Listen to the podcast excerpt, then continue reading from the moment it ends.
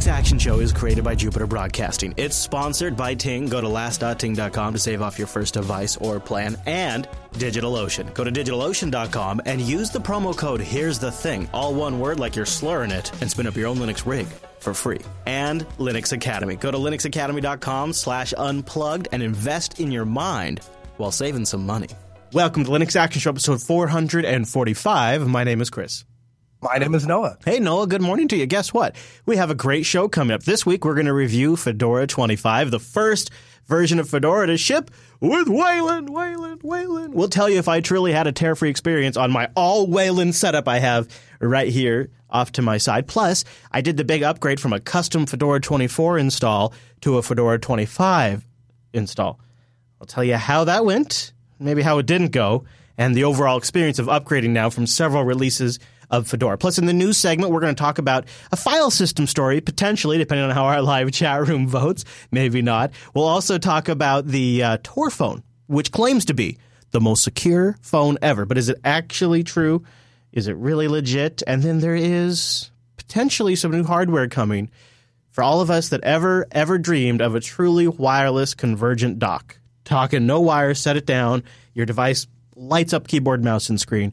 Then some guys over at Microsoft were trying out some new stuff under Linux, you know, just to do some porting, and discovered a massive performance improvement. We'll tell you what they discovered and how much they saw.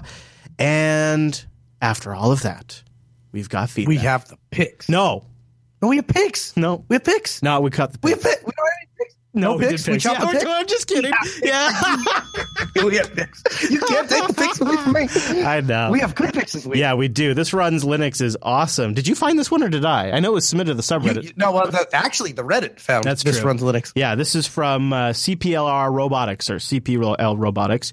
Uh, longtime listener he says, uh, I had an inspiration to build myself a robo mower. Now, there's a lot out there already that sort of have the intelligence of a Roomba for tiny yards where it just sort of goes back and forth and cuts, but he wanted something that would cut like a human. So after about six months of doing research on hardware and embedded systems, he finally has a decent working prototype and it runs Linux. All design, programming, GIS tools, and supporting tools like the Field HUD are Linux. Arch and Ubuntu.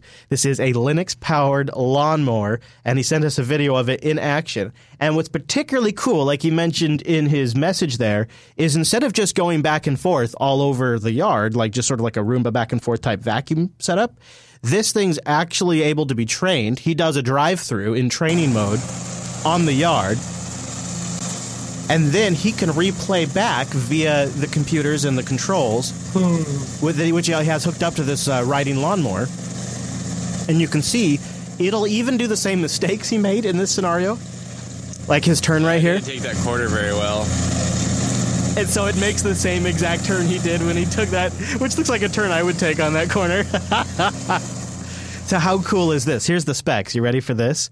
Uh, it's a Raspberry Pi 3 running Ubuntu 14.04 with the preemptive kernel. The ROS used is for, uh, for all ROS is used for all high-level operations. Arduino Nano for motor control and GPS. GPS and IMU assisted devices. It's got Arch in there as well, which uh, he talks up here about a bit more. Uh, and he also included some pictures of the setup some of the uh, here's the here's the receiver there. This is a really cool project. There's his training I'd be map. interested to know, like, how does it control, like the like the steering wheel? Well, he has uh, he talks about it in here. He has uh, uh, the uh, Arduino Nano hooked up to motor controls, so he's got he's got an Arduino controlling the motor somehow. And uh, the yellow waypoint the yellow waypoints on this map, where he has his waypoint maps, are 10 hertz coordinates. He says the blue waypoints are simplified routes and what's getting written to disk and played back when running a job. I don't know. I think So that's cool. that is so so so cool. And he hooked up a camera to it and sent it out. And he's out there. You can watch the full video. He's out there eating a sandwich and watching his lawnmower mow his lawn for him. you drive. That means you do it once. You don't even have to have the blade spinning. You drive it once, and then right. it does you it have to record the path. Yeah. yeah, and then from then on, it's got it. Think about that from like a yard maintenance standpoint. If you could productize this in a way where you could, you could, you could start doing like yard maintenance at scale for your customers. You get a couple of these rigs, you, know, drop you- them off. You know what's funny? You know what the first thing that comes into my mind is liability, liability, liability. Sure, like sure. if you're doing it for yourself, that's fine. But man, you get some kid that walks out there and all Oh, of a yeah, sudden, but there's my gotta- robot mower mowed my kid over. There's got oh yeah for sure. I mean, there's got to be kinks worked out, but there's you know at some point there's going to be a, an era where you'll have a, you'll have a truck that has like three or four of these uh, lawnmowers on the back of it. They'll probably be even smaller, right? And they'll stop by people's house. They'll drop them off in a neighborhood, and they'll just get all the lawns mm-hmm. in that neighborhood for a flat bottom rate. It's gonna be it's gonna be the way. Yeah. Uber for your lawn. Oh, I did it. I said it. I said it. I know. I'm sorry. Uber for you. I know that's ridiculous. DigitalOcean. My Uber experience was good. Yeah. We should talk about that. DigitalOcean.com yeah. after this. Uh, this is uh, this probably I was gonna I was gonna make a mention about how if you were gonna build a uh, Uber for the lawn infrastructure, you could do it on DigitalOcean, but that felt like too on the nose. So here's what I'll say: you want to do anything on a Linux box that doesn't need a monitor, which is a lot of things. And actually, they do have a they do have an HTML5 console. But if you ever just need compute and don't need a monitor, you should consider DigitalOcean. I mention that because if it's a website, obviously, if it's a blog or a syncing instance, something like that, sure.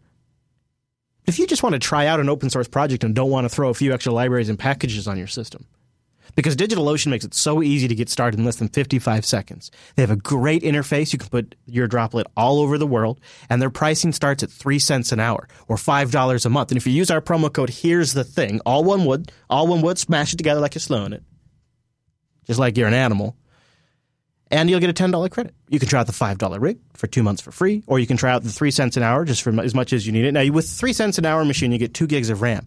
Now, if you were going to do something crazy, or you were doing some sort of big compute, I would recommend you check out their high droplet pricing for memory. You can, you can still get it very reasonably. For two bucks, two and a half bucks an hour, you can get a droplet with 224 gigabytes of RAM, 32 core processor, 500 gigabyte SSD, and 10 terabytes of transfer.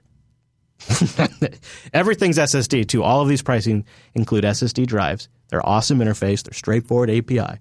And DigitalOcean's just recently announced another contribution to the open source community, Go QEMU and Go libvirt, which uh, if you are familiar with QEMU and libvirt and Go, you can probably guess what that is. This is very cool work that DigitalOcean's done.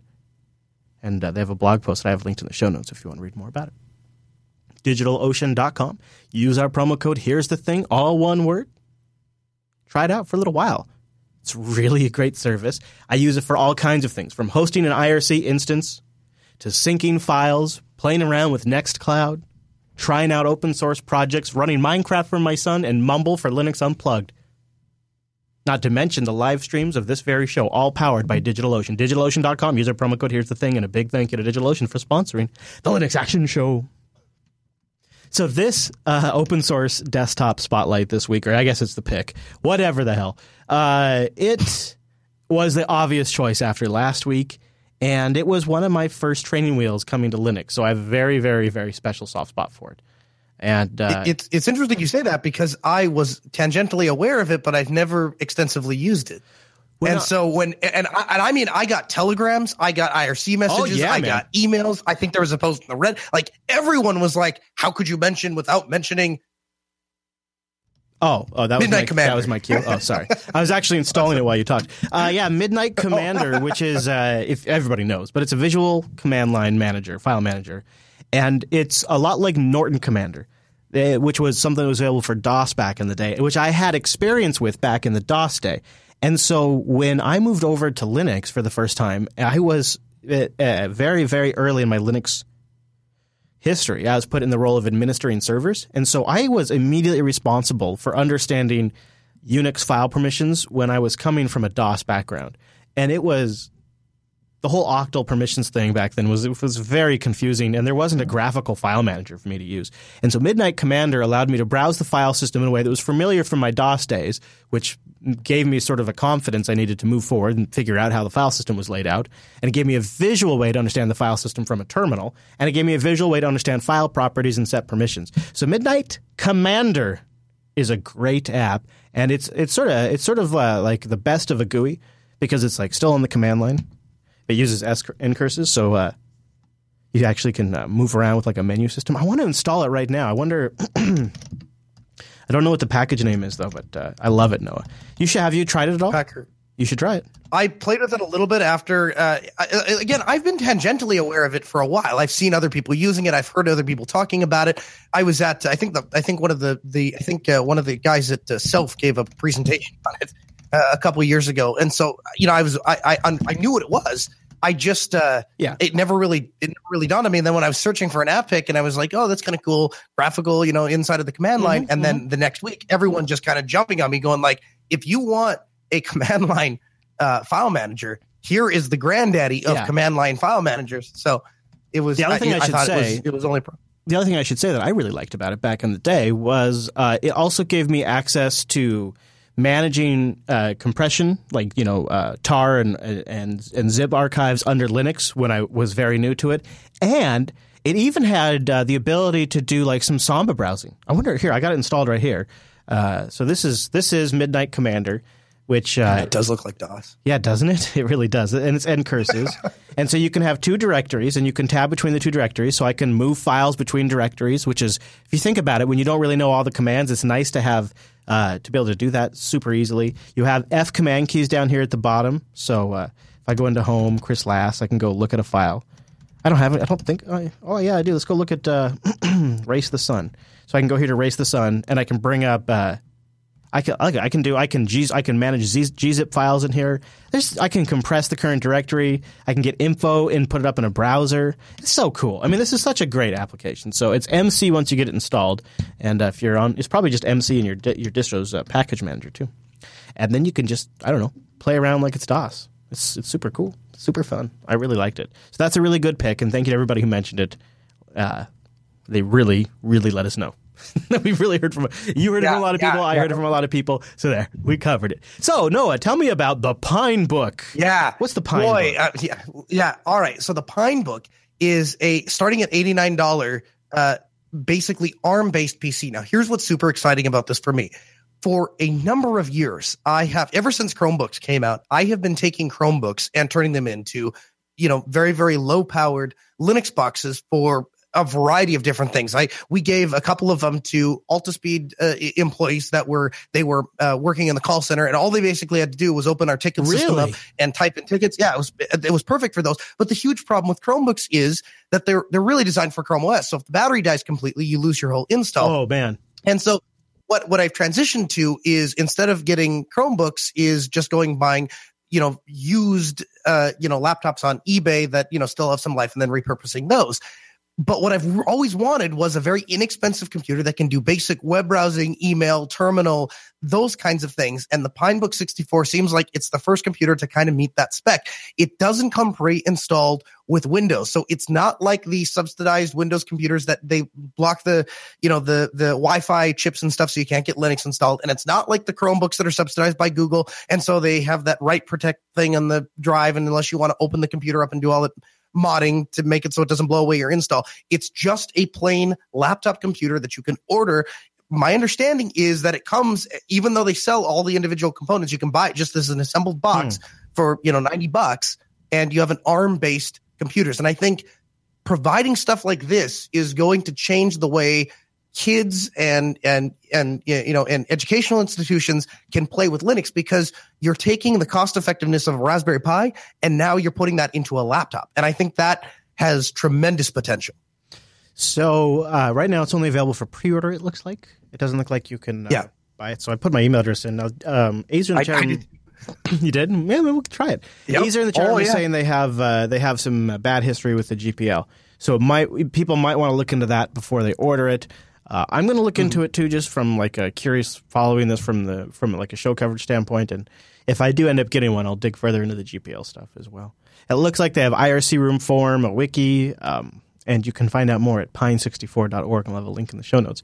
That would be really great. A, a you know ninety dollar computer that runs Linux. Put Ubuntu put Ubuntu Mate on it.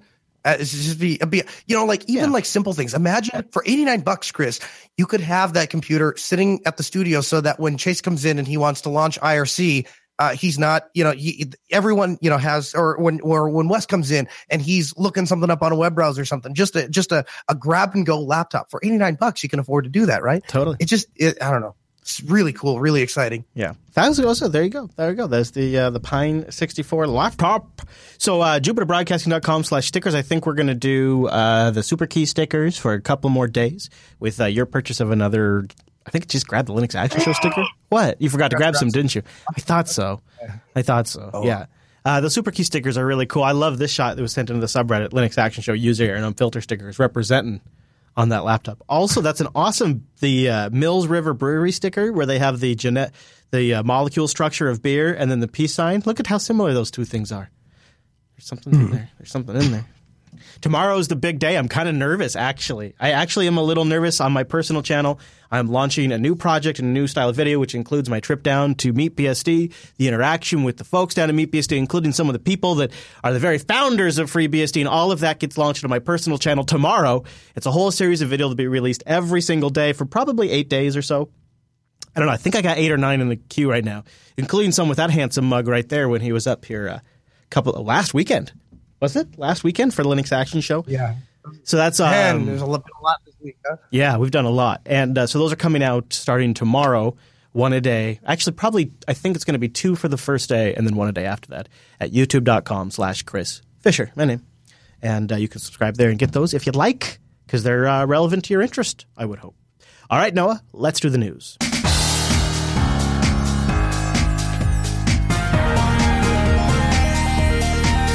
Hey, it's the news, and this episode is brought to you by Ting.com. In fact, before we get to Ting.com, last.ting.com, uh, we're going to do a little uh, thing, just sort of change it up right here. Little thing. We're going to do a little thing right here. Full stop. Stop the show. We're doing a thing. Chat room is going to decide if we would cover a story or not. So I've I've submitted a straw poll to them. Do you want a nerdy, boring file system news story?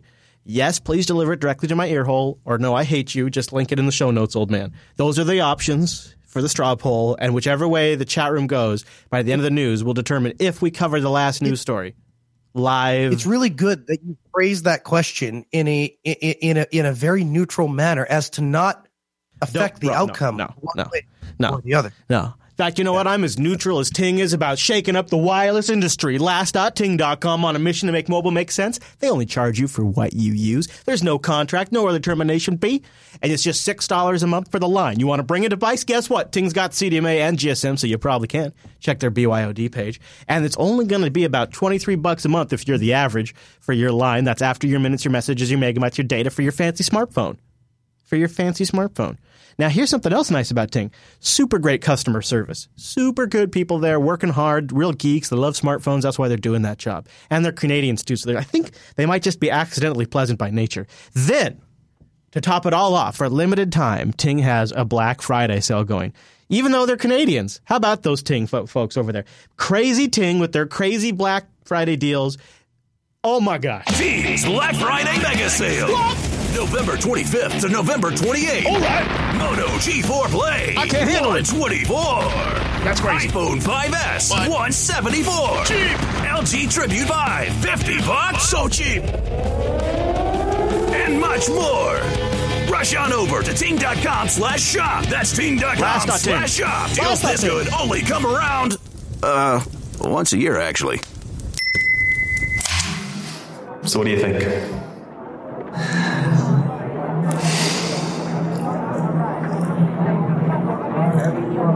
I'm gonna have to ask you guys to clear out your desks. It's fair. Yep.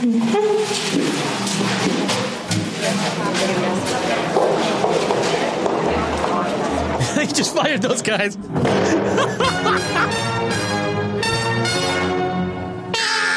last.ting.com. Go there. They got a great deal going on right now. And uh, all the devices are unlocked. You own them outright. They don't get in the way of the updates from crazy, crazy cheap feature phones all the way up to the latest and greatest Cadillacs or bring your own last.ting.com and a big thanks to Ting for sponsoring the Linux Action Show. Okay, so speaking of mobile news, let's talk about this Tor phone right here off the top. They say it's a super secure version of Android developed by the Tor project. I bet this is pushing all your buttons. Sure, Noah? Mm-hmm, I'm sure you're super excited about this. I'll give you a couple details though before you jump in, before you weigh in. So it's the aptly named Tor phone. This new phone has been designed by Tor developer Mike Perry. It's based on Copperhead OS, which is an Android distribution that comes with multiple security enhancements out of the gate. And in fact, uh, Android Core, Android proper, has taken a lot of the security patches from Copperhead OS and applied it to the Android base over time. Copperhead is also the only Android ROM that supports verified boot, which prevents exploits from modifying the boot system, recovery, and vendor device partitions, which is uh, obviously pretty essential for a secure device. In the blog post, the Tor project website, on the Tor project site, which I've linked in the show notes. Perry has, deta- has detailed the process of installing the prototype, and at the moment it only works on the Nexus and Pixel lines uh, because they're the only ones that support verified boot. Uh, the Tor project says the current prototype has a lot of unfinished pieces, but the project wants to add more, like uh, microG support, NetFilter API, uh, and of other really interesting things. So I'm going to pause right here, Noah. It only works on Nexus and mm-hmm. Pixel devices because uh, it needs the verified boot option. Um, mm-hmm. Let's let's accept, as a sake of argument, that an Android phone is required, maybe for your work or for the apps that you need, and so you have to have an Android smartphone. Maybe something like this from the Tor project could be a, a solid option. What do you think? Or maybe, maybe I mean, maybe you just like Android as an operating system, or maybe you think that Android is a is is a more free alternative than than than anything else in the marketplace. And I, I think a lot of times we rag on Android and we rail on Android and you know we criticize Android and Google. And but the reality is, I, and I think this story kind of exemplifies it, is that really we don't see this kind of innovation happening on Apple. There's nobody making alternative operating systems for Apple. There aren't a, a plethora of manufacturers competing to make different hardware devices for iOS. And so in a lot of a lot of the same things that I appreciate about Linux and Linux distributions and the fact that I can take an HP or a Lenovo or even a MacBook or whatever and I can put my Linux distro on it in the same way oh, I think boy. that this kind of exemplifies this kind of exemplifies that we can take all these different oh, manufacturers and, and everyone can make an operating system and then we can take and say well those that are very hey. security conscious and want to make you know a really good operating system that's very very secure we can take android and, and turn it into that. I hate to have and to so, flush the stream noah. I know it. I'm sorry buddy. I gotta flush this. This is uh, this is something I tried to make you understand during user error uh, when we talked about the Pixel, and you brushed it off as no I know, big I deal. didn't agree with you. And here is a post from the Tor project themselves where they're discussing this new initiative, and they say there are systemic threats to software freedom on the Android platform. Everything you just oh, said sure. is under massive threat. They say, unfortunately, not only is Copperhead the only Android rebuild that supports a verified boot, but the Google Nexus and Pixel hardware is the only Android hardware that allows the user to install their own keys to retain both the ability to modify the device as well as have the file system security provided by verified boot. This, mm-hmm. combined with Google's increasing hostility, and they have links, towards Android as a fully open source platform, as well as a difficulty for external entities to keep up with Android's surprise release and opaque development processes, Mm-hmm. means that the ability for end users to study, share, use, and improve the Android system is in great jeopardy. This all means the Android platform is effectively moving to a look but don't touch shared experience model that Microsoft tried back in the early 2000s. This is the Tor project's words, by the way. However, instead of being mm-hmm. explicit about this, Google appears to be doing this serendipitous, serendipity, you know, on the download because my tongue doesn't work this morning. It's very it's a very disturbing trend they say. It is unfortunate that Google seems to be locking down Android as the only solution to the fragmentation and resulting insecurity of the Android platform.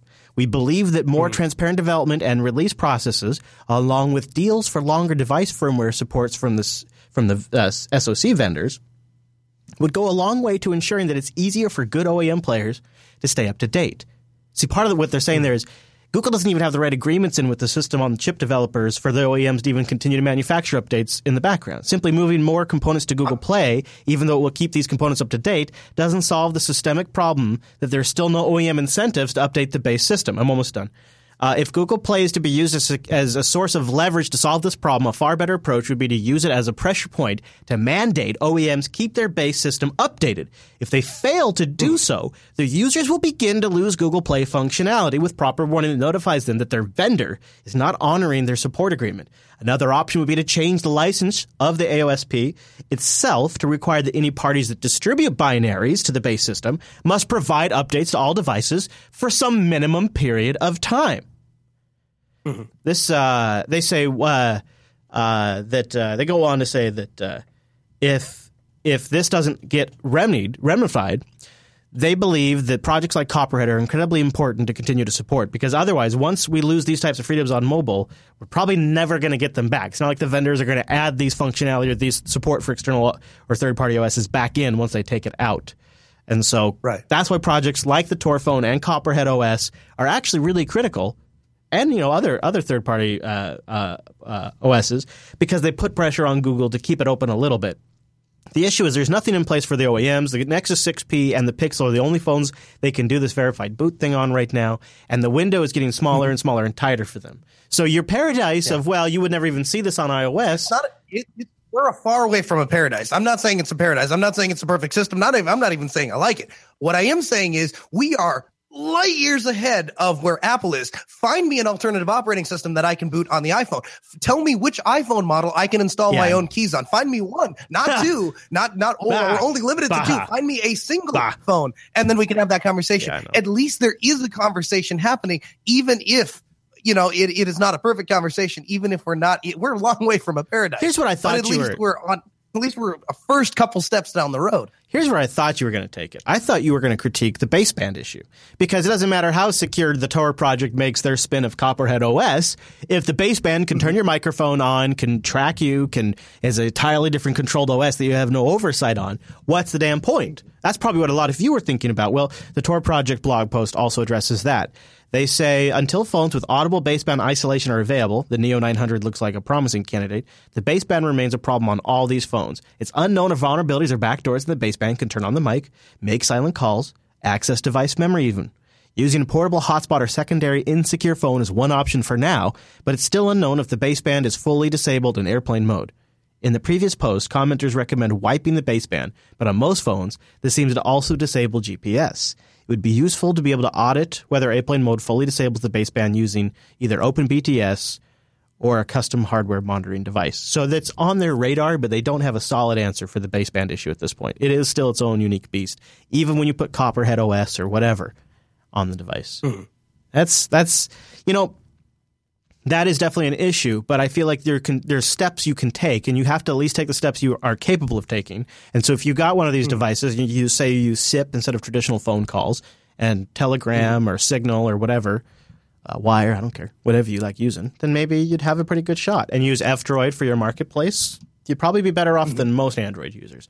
You have that for sure. So, so one more kind of mobile story. The audio is super bad on this, uh, so I would recommend you go listen to it yourself because it'll be easier if you're listening um, without our re-encoding, and if you have headphones on potentially. But UbuCon Europe 2016 wrapped up last week. A couple of interesting things. I'll have a, I'll have it linked to the uh, channel if you want to watch some of the videos. I think you're going to like this one. The audio is hard to understand, so I'll just play a little bit of it and then I'll, I'll, I'll restate what was said. But I want you to see it here. So this is at the UbuCon welcome, and the UBports gentleman uh, who runs UBports is up on the stage you know, he's involved with porting these OSs, uh, uh, specifically, specifically working on Ubuntu Touch. He's up on stage during the welcome and announces a piece of hardware during the opening. And uh, Marcus Lipscott will tell you something about his project. So Marcus comes up on stage.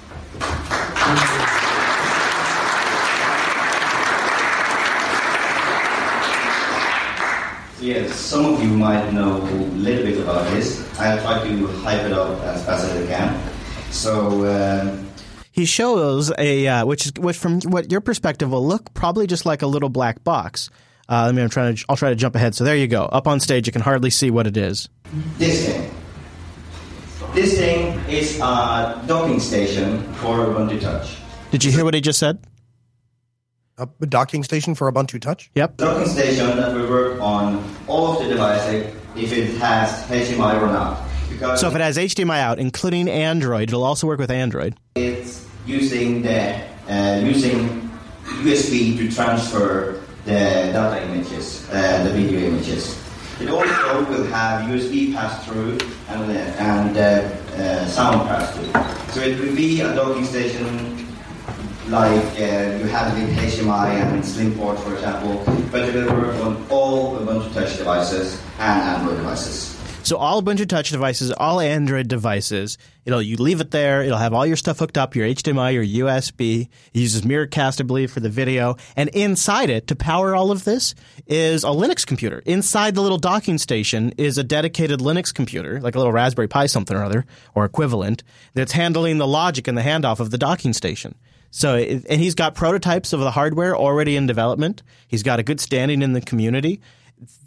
this, if it goes to market, could be a really big deal because it's a very slick looking docking station. I've seen some. I've seen some uh, mock-ups of it, and um, it isn't like a huge bet on Ubuntu Touch necessarily because it also works with Android, later versions of Android. Mm-hmm. So it's something that you could buy and use with Ubuntu Touch successfully, but still get value with an Android device and it totally completes the narrative of convergence. So Unity 8 comes out soonish, you know, on the desktop. We've got Unity 8 already on the mobile device. This thing in a in you know like a year you might have new phone hardware you have this docking station you have unity 8 on the desktop you have unity 8 on the phone you put your phone on this docking station or hook up the usb-c connection whatever it is and all of a sudden, that phone legitimately turns into a usable desktop where I can use a keyboard with my terminal. I can check my email. I can use this thing to actually get a little bit of work done. And I unplug the cable and it goes back and it's on my handset. And we've got functioning Mir now on these devices. We've seen convergence work in demos already early days. There's just not a standardized piece of hardware to plug them all into. And this thing could be it. You leave your monitor, your keyboard, your wireless devices all connected to this little docking station. You have one at home, you have one at work, you have you know, one in a couple of places, and you sit down and put it in there. And the price point, uh, I think it's around somewhere like around 70 or 80 US dollars for the docking station. Mm-hmm. So this seems totally doable to me. I think this could actually be yeah. a real product. What do you think? Interested? I am I am first of all, I'm a huge proponent of docks, right? I have a dock at my office that I I, I dock my ThinkPad on. Then I have a, a duplicate with two monitors uh, down in my basement. So I I use docks constantly. Um, and one of the one of the uh, things that I thought where the Ubuntu phone could get ahead and get, get into the marketplace is this idea if i could go to a business owner i could go to uh, you know even a you know even somebody who works in a business like a like a pharmaceutical rep right? They spend a disproportionate amount of their time going from hospital to hospital clinic to clinic and giving presentations on the newest drugs or the newest devices. A lot of that relies on them taking their laptop and bringing it with and setting up this presentation. Then they hook it up to the TV or the projector, or whatever the facility has, and, and then they give this presentation. If I could hand them a, a device and say, listen, when you sit down in your office and you set this device down on this magic little pad, you have access to your keyboard and your mouse and, and, a, and, your dual display setup and your printer and speakers and all that. And you can, you know, do your presentations and answer emails and all that. When you go on the road, you get onto an airplane, you put it in this other little foldable dock, and now you've got a 10 inch display and a, and a little keyboard or whatever. And when you go in to give these presentations, you just connect this little you know special cable and you can and it hooks right up to the TV. Everything can be done on this little seven inch device. Now there is a void yeah, in the marketplace man. that literally nobody has. And as a business owner, as long as they can answer emails and do presentations and stuff, it would totally serve their purposes. Yeah. Uh, the dock just makes that that much sweeter. Yeah. And if it's if it's under 100 bucks, it makes it pretty doable too. I spent uh, I spent about a year, 2 years working in the IT side of building applications for the construction industry here in Washington. And a massive amount of those people were jumping on tablets because they were taking them from job site to job site to job site and they wanted battery life. Mm-hmm. And a lot of them didn't even have a PC. Some of them would then take them back and do some data entry. And I could totally see it working really well in that industry too. Speaking of talks, uh, FOSS 2016, FSOSS 2016, FSOS, uh, wrapped up and their videos are also posted online. So I have a link to that YouTube channel as well. Another event that went down, uh, this guy's name is Jay and uh, he works at Microsoft in the .NET division. And they're porting a lot of their .NET code over to GNU slash Linux. And uh, they ran into a bit of a surprise when they did the early port. They hadn't even gotten to the optimization stage yet. They're just getting the, the foundation up, just getting things working, and they were a little surprised. This- we can switch back to machine one. Um, yeah, one of the things that was really, really exciting for me as the, the, you know, the team authoring the technology they were building on was when I got the mail um, from them, then they mentioned, hey, you know, we're seeing 2x performance um, improvements over our uh, existing native stuff. And I'm like, whoa, we hadn't even started performance tuning yet.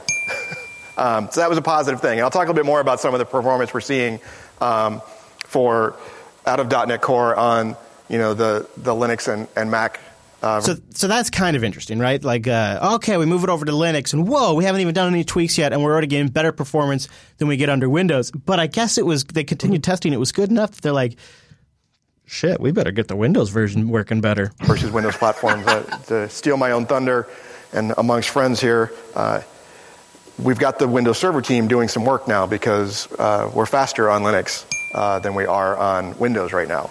Um, so often I get asked the other question, oh, is it going to perform well? Well, turns out yes um, a little bit better.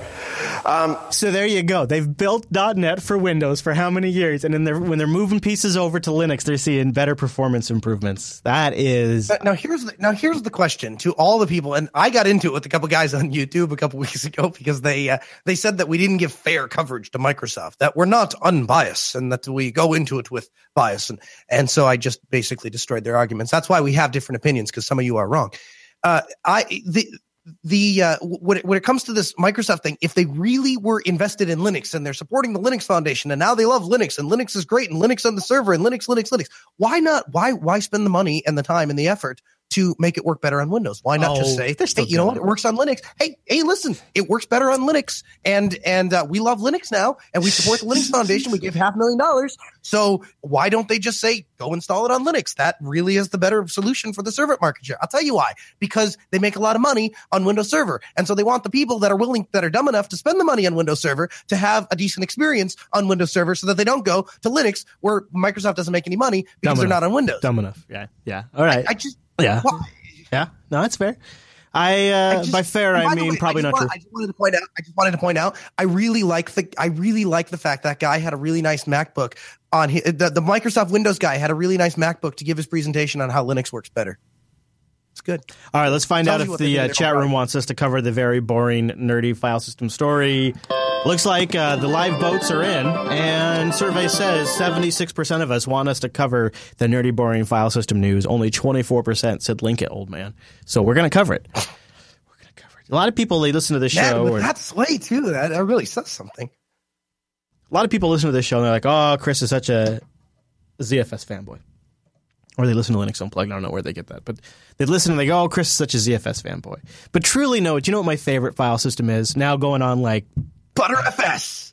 See now you trolling. Huh? Now you trolling me. Now you're trolling me. No, my going on now. XFS, I want to say maybe a dozen years. Honestly, it's XFS. For a dozen years, I have loved the XFS file system. And there is a post over on the Oracle mainline Linux kernel development blog about some new features coming to the file system that I think you should all be using for your desktops and laptops. It says for the past year, I've been working on a bunch of new features for XFS. By the way, that this work for the past year is why I've doubled down on my love for XFS because I've been watching this work and I've been very impressed.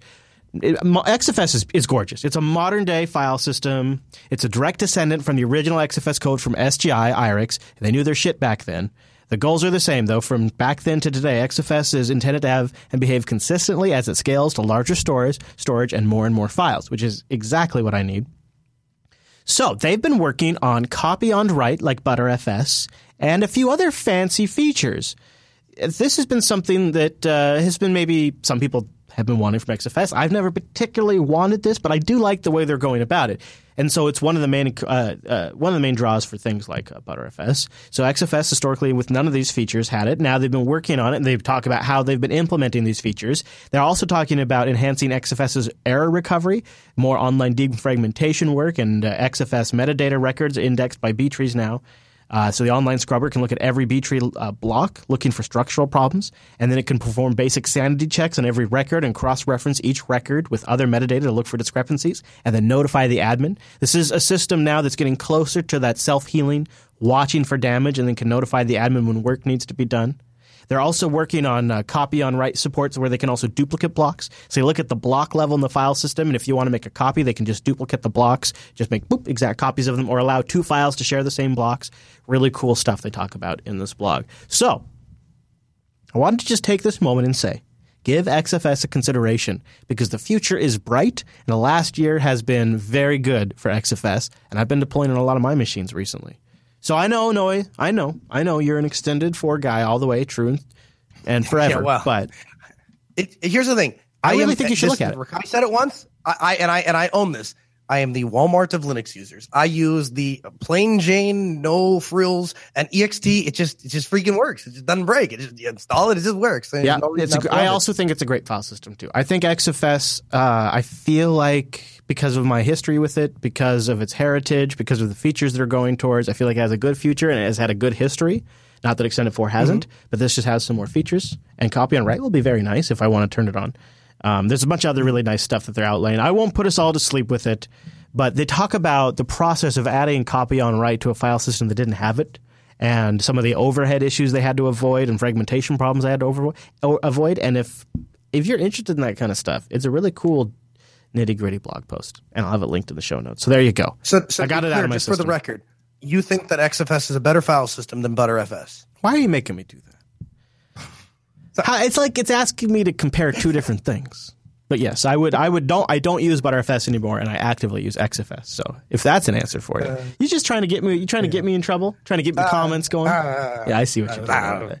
I see what you're doing. hey, listen, there hasn't. We have, have, have in your defense, have we covered a single story that ha- that has not completely 100% aligned with uh, with with your perception and your presentation of ButterFS? Has that ever once happened? Like every story we cover seems to line exactly up. It's like well, it's just I mean ButterFS is going through a challenging time right now, so that's like you know picking apples out of a barrel when they're floating around. I mean, I'm just I mean, come on, this is just bad. In two years, it might not be like that.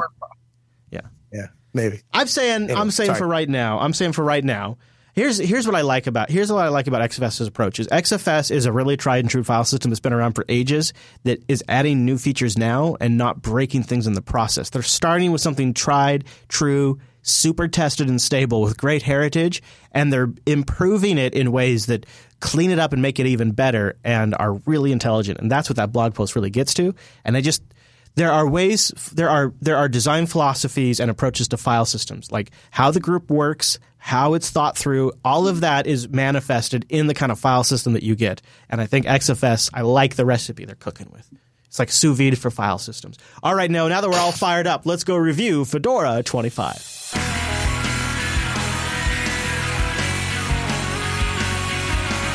Fedora with Wayland is finally here, and it's time for us to review it and tell you how the upgrade went. And first, I want to thank our segment sponsor who makes this review possible, and that's Linux Academy. Go to linuxacademy.com slash unplug to support this show and sign up for a seven-day free trial. Linux Academy is a platform built by folks who love Linux and wanted to help spread it.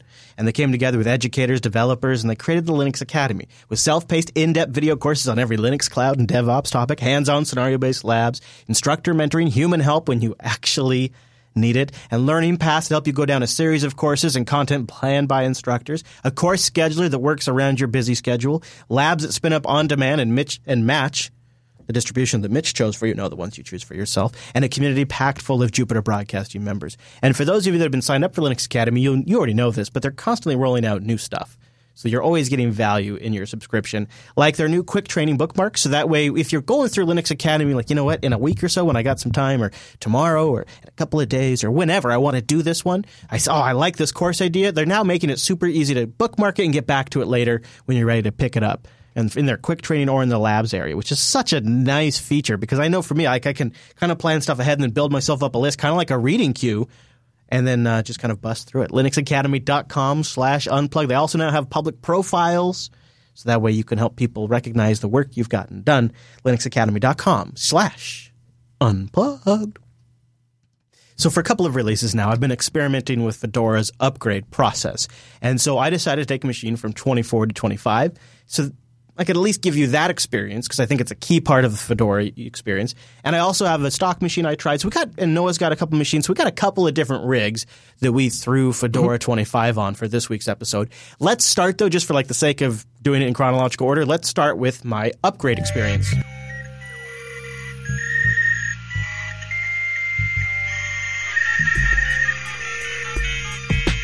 If Fedora is going to work for me, and I think if it's going to work for most people, it's got to have a really solid upgrade process. That going from version 24 to 25 thing needs to not be a thing. And this is something I've been wanting to test for a while, and it's something the Fedora folks say has gotten even better with the new release. Well, I've got a Fedora 24 install. that's been around for a long time, lots of customizations. What do you say we give it the old upgrade test and see how it goes? Okay, here we have a fairly unassuming Fedora 24 installed GNOME Desktop, Arc theme, United RPMs for some packages like VLC, MPV, uh, YouTube DL, and a few other things. Nothing too extreme. Oh, and Chrome installed from Google's download page. So when I go to the software center here, the first thing that comes up on the update screen is Fedora 25 now available. So I'm going to hit the big download. This is going to start, and then we'll see where it goes. Whoa, geez, it's it's going fast already. It just jumped ahead. Let's see what it says. Error running transaction on libmpeg123.so from install of mpeg123. Conflicting files. Oh, we have file mpeg123 libs conflicts with libmpeg123. Wait, does that mean my entire installation is done? Uninstall and move on. So am I stuck on Fedora 24 now? The struggle is real, and I'm pushing on using the terminal. I'm going to do a DNF system upgrade.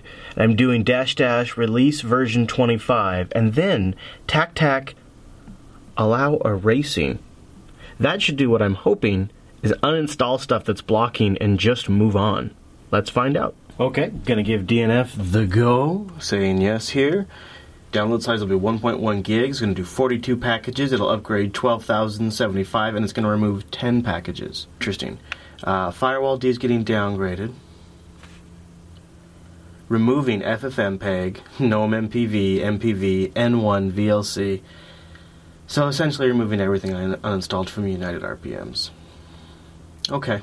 Not the end of the world. Obviously fixable. But kind of a pain in the butt to do this every few months. Gonna bet. Let's give it a shot. Hmm. Looks like we still have an error. Transaction check error, lib same one, libmpeg123 conflicts. Well, let's I guess I'll try uninstalling that myself and then giving it another go. sudo dnf remove libmpeg123. Let's get rid of that sucker and you can see a lot of libraries have got to go including some that are actually kind of nice but not too surprising here. AAC support, libfmpeg, um, and VLC. Again, I can reinstall those, but it's kind of tedious to have to do this. I'm surprised some of these are actually just from the standard Fedora repos too, not just from United IP- RPMs. But I'm gonna go ahead and tell it to erase all of that, and then we'll continue on. So now let's uh, pop it up a couple here and see if we can do the full upgrade. All right, I'm allowing it to continue. It says it's still going to downgrade five packages. Of course, it's nice. It's skipping since it's already downloaded all the packages, going right to the installation. Let's say there we go, complete. Now, once I do once I do DNF system upgrade reboot, it'll complete the final installation of all of the packages. But it looks like everything passed. Python 3 firewall got downgraded and firewall D got downgraded. Oh my goodness. All right, there it goes. It's doing the reboot. It's the moment of truth. At the boot process here, it's going to start upgrading. Here we go. Cleaning up. Wait for it. It's like the Microsoft School of Progress bars here. Gonna walk up, up, up, up. What are we doing now? Oh, the counter started over. Now we're verifying. Okay, first login after upgrade. Just confirm this is GNOME on Wayland. Hitting enter, and let's see how things look. Look at that! My extensions are there. Chrome. Chrome fires right up. Ooh, look at that. Yeah, that's smooth. I'm gonna play around with this. Okay, so I've already added the United RPM's RPM for Fedora 25, and it's actually up- updating a couple of packages. I imagine VLC will just be a couple of commands away. Interesting, I didn't have to uninstall everything third party I installed, like Telegram CLI, also from the United RPM's repo. Didn't have to remove that. VLC, I, probably because of lib uh, mpeg 123 or whatever it was that it depended on. That that sort of makes sense. It's more it's more intertwined. So I, I, think that's manageable with the, with the way that RPM Fusion and United RPM stays on top of this. Plus, with distributions like Korora, the core upgrade functionality worked. it's there. It's it is my customized GNOME 3 desktop with my own GNOME extensions, Arc theme installed for both GTK and the shell. Although I think it might have changed my icons, possibly. Uh, and Chrome still working. Most of my main apps are still there. It was fairly painless. The core upgrade functionality worked as advertised. Now, for the second release in a row, I've done this on desktops and servers now for two releases. And overall, while there's every now and then a few pain points, it frickin' works, guys. It frickin' works.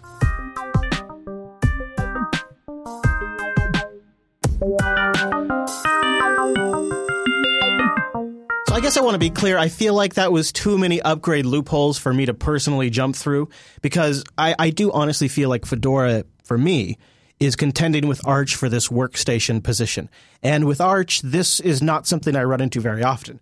But I wouldn't say Arch is always problem free either. So I have to give some leeway to Fedora here. And they're getting within the like the like the throwing distance. You know what I mean, Noah? Like they're they're they're close now. I feel like they they're almost. You know when there. I made when I made the switch to Arch, a lot of people when I when I gave my reasons of why I picked Arch over Fedora and Ubuntu and all you know name every distro. Yeah, a lot of people wrote it, and I got telegrams and emails and said, "Well, you you you said that uh, Fedora has a six months release cycle. Arch has a five hour release cycle. They just it's constantly upgrading. But the th- the difference is, and I think your review perfectly exemplified this, is that for all the good things I have to say about Fedora, for all the amazing things I have to say about Red Hat, the upgrade process for Fedora has never really been a good process. And even though it has worked a couple of times, like when we went from 23 to 24, that happened to be seamless. It, they got a long ways to go before I'd ever actually trust an upgrade in production. There's no way I'd be doing an upgrade uh, on Fedora the way I do it on Arch, which is just every day. Right. I click the button, right. wait for my new packages to come down.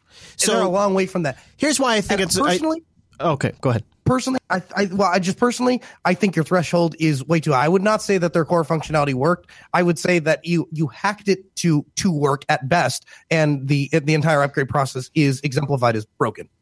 Well, I feel like I, I I understand where they're coming from because they they have to contend with these third party repositories that they have no direct control over, and that's really where things went sideways. Now my my comeback to that would be I need things like Telegram and VLC literally for my, to do my job. Like I have to have those tools on my computer, so I have to go to these other repositories to get these things.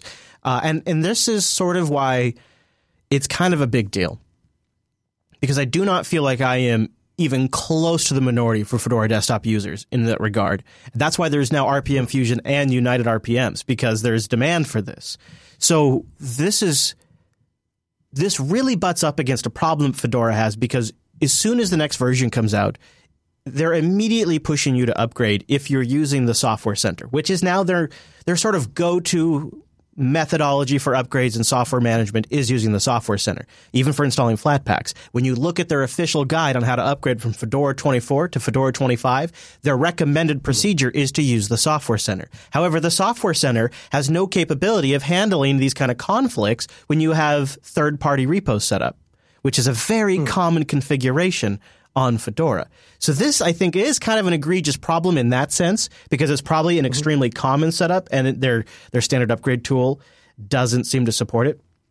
I think mm-hmm. it, this is reflective of an overall issue I have with Fedora still, and I don't mean to hammer this because I don't really want to make this uh, Fedora versus any other distro because I try to review Fedora on its own. But it does it does still seem to fail to understand who it's targeting. Um, so for the software center thing, for example, the fact that that's that's really the recommended way for you to upgrade, but then it doesn't handle third party repos, that's indicative of one potential problem.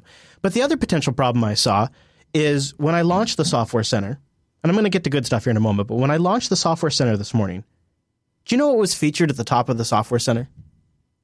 Hmm. Firefox, an application that comes installed good. by default.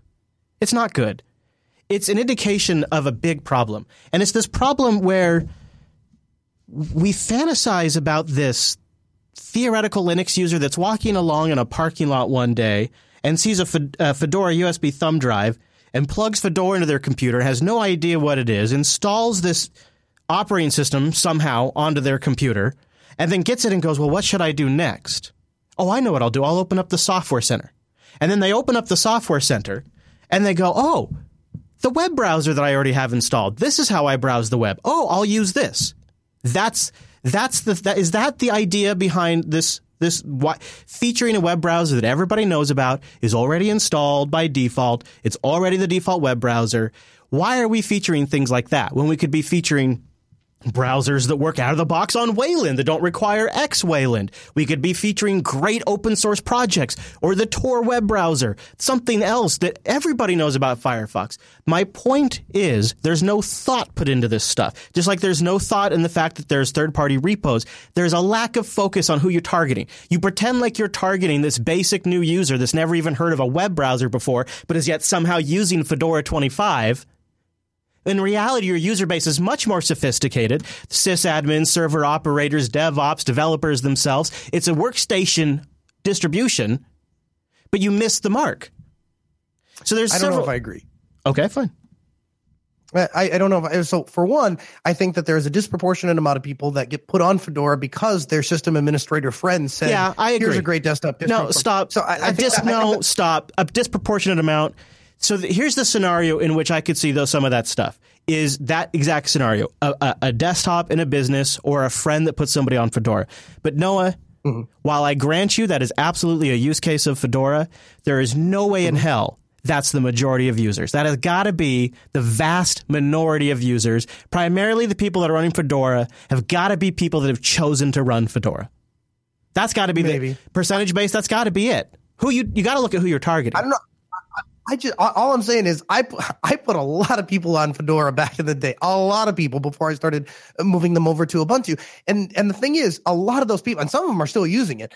Uh, a, a lot of those people installed a lot of their software from the Software Center. Now, granted, I can't, I don't have a great answer why Firefox uh, web browser that's already installed is featured, uh, uh, uh, except to say, is the Software Center specific to Fedora, or is that a GNOME Software Center that that Fedora is, is including both- in their distro? Both are sort of the truth. Both are sort of the case, and that doesn't really matter because it really depends what you ship. But let's. I think that's it's it's it's such So- a minor here- point. but- I don't really want to give it too much more time. I don't really want the review to be about this. It's Well, not really fine. something I care so about. you- well, that's fine, but then why have the software center at all? Like, if, if you're I- really exactly. saying that it's for That's what I'm. No, that's that's it. my point. But let's move on because I think there's so much good stuff to talk about that I don't want to spend a disproportionate time talking about something that doesn't matter. This has been my, my feeling about Fedora's focus has literally been a comment now that I've had for I, I think six years now. I mean, it's it's and they're getting closer and closer all the time, but they're still missing the mark. And I think that's really all I want to say. I, I how things are set up and by oh, I just defaults. disagree, so. Okay. All right. Uh, well, we can pick it up in the post show. I just I hate for this to be the focus. I want to move forward uh, because there is something huge here that I think deserves so much more of our time that I, I definitely want to make sure we give it its fair due. This, for me, using open source drivers on the Intel video hardware has been the smoothest, slickest desktop experience I've ever had on Linux, and it's using Wayland. I this is the first time we've ever shown the GNOME desktop in the show mirrored using Wayland. We're using Wayland right now to, to show you the screen. The transition from Fedora 24, which was X based, to Fedora 25, which was using Wayland, was seamless. No seams at all. I, you would not know that a display manager swaparoo had just happened. Wayland is a protocol, as we should point out in the chat room. Uh, it, it, Wayland is it's to- totally un- unobtrusive. It is totally transparent. It is the people have the, the Fedora team waited till the right time to do this. They've been punting for mm-hmm. release after release now. And I got to tell you, I, I, I think they nailed this particular aspect. The GNOME support is totally there and solid. GNOME 3.22 on Wayland is butter smooth. It is a tear free experience. It legitimately is great. I'm sure there's probably problems I will run into. I'm sure there's applications. I've heard rumors about FileZilla. I'm sure there's stuff that will go wrong. But for these last mm-hmm. few days, I have I have had I have had such a fun, fast experience with this desktop. I've run it on multiple pieces of hardware, super smooth. Mm-hmm. Applications launch crazy fast. This has got to be the fastest Linux I have ever experienced. And it's not some great SSD. It's some used, I think it's a, like a secondhand SSD I have in this machine. And it's balls to the walls fast. Every animation is smooth. I'm sure it's not going to be perfect forever, but my initial experience with Wayland under GNOME 322 is just totally socks blown off. It's best, smoothest you know Linux what's great experience. about you know what's great about that wasn't it just a couple of weeks ago we were talking about Mir and I was like I feel like Mir is just kind of getting to the point where they're about ready to test and it, but it's just not quite there and now just a couple weeks later a month later or whatever you have a distribution that is shipping you know by your accounts a fully functional out of the box up, up until now anyway perfect iteration of Wayland I, I just I think it's important to point out how far ahead Wayland is, you know, to its competition, and and and and how market ready Wayland is as compared to its competition. Perhaps so. Perhaps so. Uh, the the uh, uh, the the the experience has just been I am so elated because I've been waiting for this day for so long. And the fact that I'm just like I'm using it I have HDMI mirroring hooked up right now. Uh, I've played Xonotic which is running under X Wayland so I mean it's not like it's all this stuff is uh, you know is Wayland aware or whatever but uh, I can play a great one of my favorite uh, first person shooters under Wayland. Here I, this is me playing Wayland or uh, Xonotic under Wayland with mirrored HDMI video.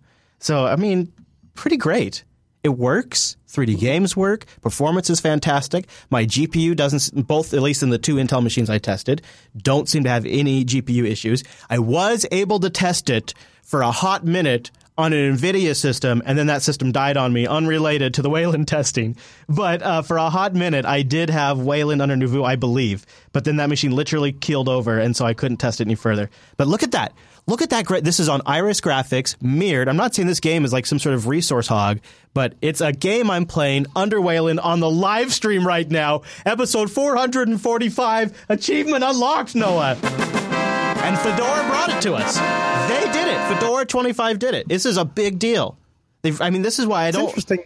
Interesting that you had to wait for Fedora to do that. Arch didn't do that for you, huh? No, I mean, of course, I could. I actually, I was going to make. I could actually, I can actually run Arch on on AirMaster or Wayland under Arch on AirMaster right now. But there's something to be said for the distribution that's pushing that envelope consistently over project after release after release after release, working upstream with the toolkit vendors, working to make sure the desktop experience is smooth, making a hard line in the sand saying we are not going to turn it on in our distribution until the user can't even tell we've done it, and then they deliver on it. And I I really feel like this is a huge milestone because there was once upon a time in my Fedora reviews where I got all hot and bothered because they shipped a volume control applet that didn't change the volume. And I thought that was such an egregious lack of attention to detail that they would dare ship a, a volume indicator where you could change the slider and it wouldn't change your volume.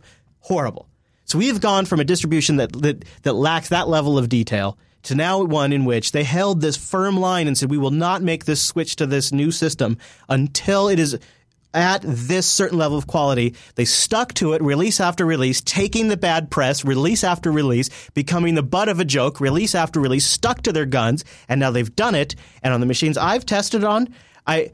I, have I've really enjoyed it. And Noah, I got to tell you, just on this Tuesday's Linux Unplugged, completely unrelated to this, we had a side conversation about testing the feel of the Linux desktop. You know, how fast windows drag across the screen, if the window and the hmm. mouse really feel like they're stuck to your finger or if they're lagging behind you. And we got into conversation of Mutter versus Kwin and X and all of this. And the consensus was is we're kind of at a, a point with X11 and Mutter where it's just not going to get any better. We just can't get any better.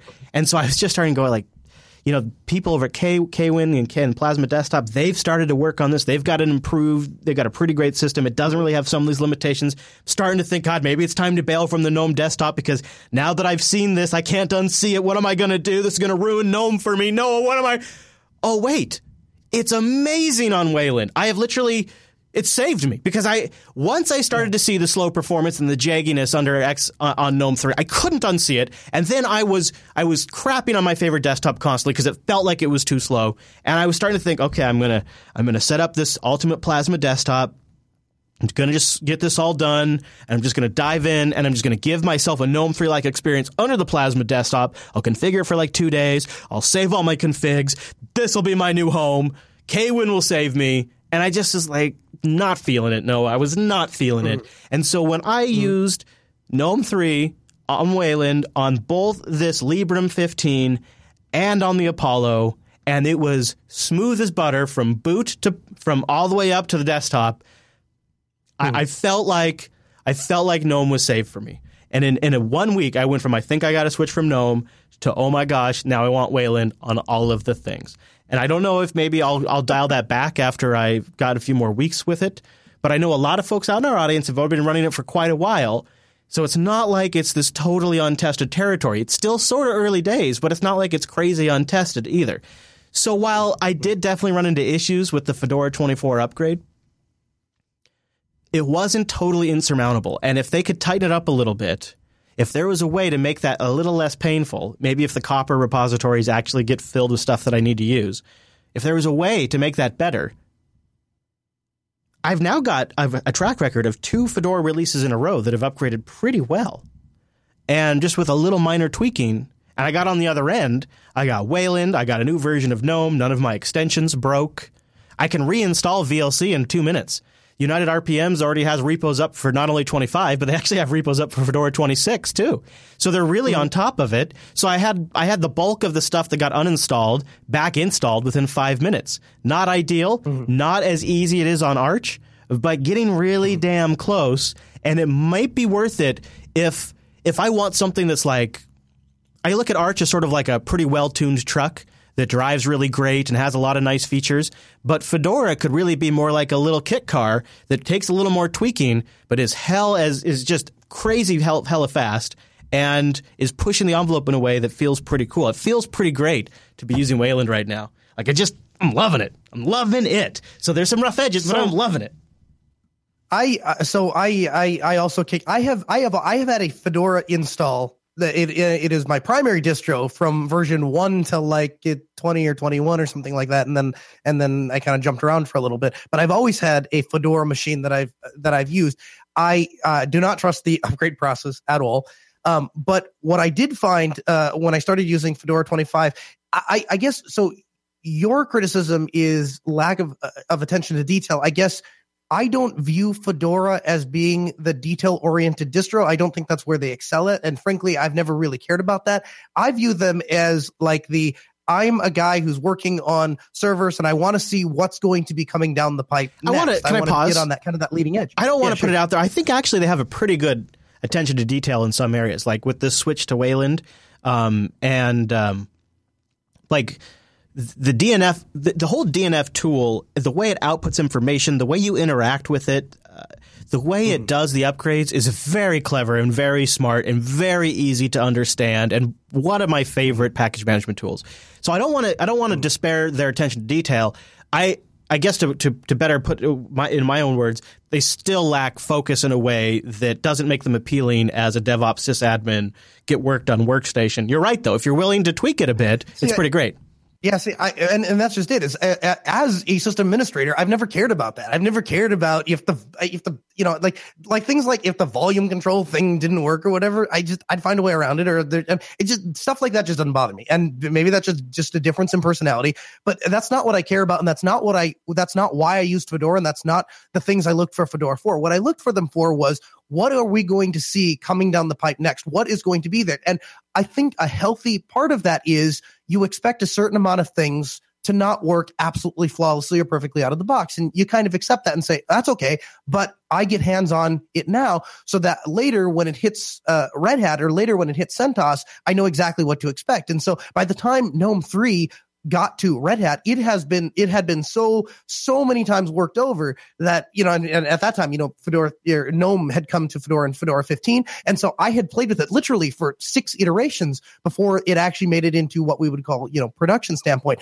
And again, you see them doing some really cool things. So one of the things I noticed is there the new SE Linux troubleshooting module in Cockpit is is amazing.